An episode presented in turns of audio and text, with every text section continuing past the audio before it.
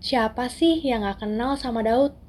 Beberapa dari kita mungkin mengenal dia karena perbuatan gagahnya mengalahkan Goliat, atau karena dosanya mengambil istri Uria. Tapi, tahukah kamu bahwa seumur hidupnya Daud menempuh jalan salib? Peristiwa-peristiwa yang dialami Daud sepanjang hidupnya sangatlah istimewa. Semua peristiwa itu menyingkapkan bagaimana hati Daud sebenarnya. Dalam keluarga, Daud adalah orang yang diremehkan, Ketika Allah menyuruh Samuel mengurapi anak Isai menjadi raja, Isai memanggil ketujuh anaknya tetapi lupa terhadap Daud. Tetapi hati anak remaja ini tetap benar. Hatinya tidak goyah karena kejadian itu. Allah berkata kepada Samuel, Manusia melihat apa yang di depan mata, tetapi Allah melihat hati. Hati Daud diperkenan oleh Allah. Karena itu ia dipilih Allah. Setelah Daud membunuh Goliat, Allah menaruh dia di satu situasi, yaitu perempuan-perempuan Israel menyanyi berbalas-balasan, Saul mengalahkan beribu-ribu musuh, tetapi Daud berlaksa-laksa. Kata-kata itu di satu sisi menguji Daud, di sisi lain juga menguji Saul. Seperti yang dikatakan Amsal 27 ayat 21, orang dinilai menurut pujian yang diberikan kepadanya.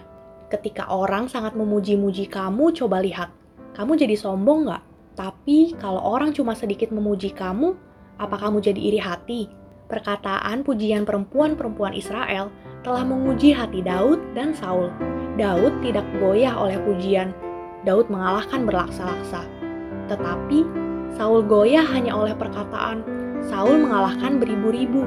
Kata-kata itu telah menguji dan menyingkap hati Saul yang iri. Setelah Daud menjadi raja, karena satu kegagalan besar, dia mengalami ujian yang sangat berat. Anak kandungnya sendiri mengejar-ngejar untuk membunuh dia. Simei mengutuki dia, mengambil batu, melemparinya. Coba, gimana respon Daud? Hatinya benar-benar bening seperti kristal. Sekalipun Abisai menawari untuk membunuh Simei, Daud berkata, "Semua itu mungkin Tuhan yang memerintahkan." Bahkan, dia masih mohon agar Tuhan memberkati dia. Teman-teman, kalau hati kita benar, tidak peduli orang lain bagaimana, mereka tidak akan dapat menggoyahkan kita.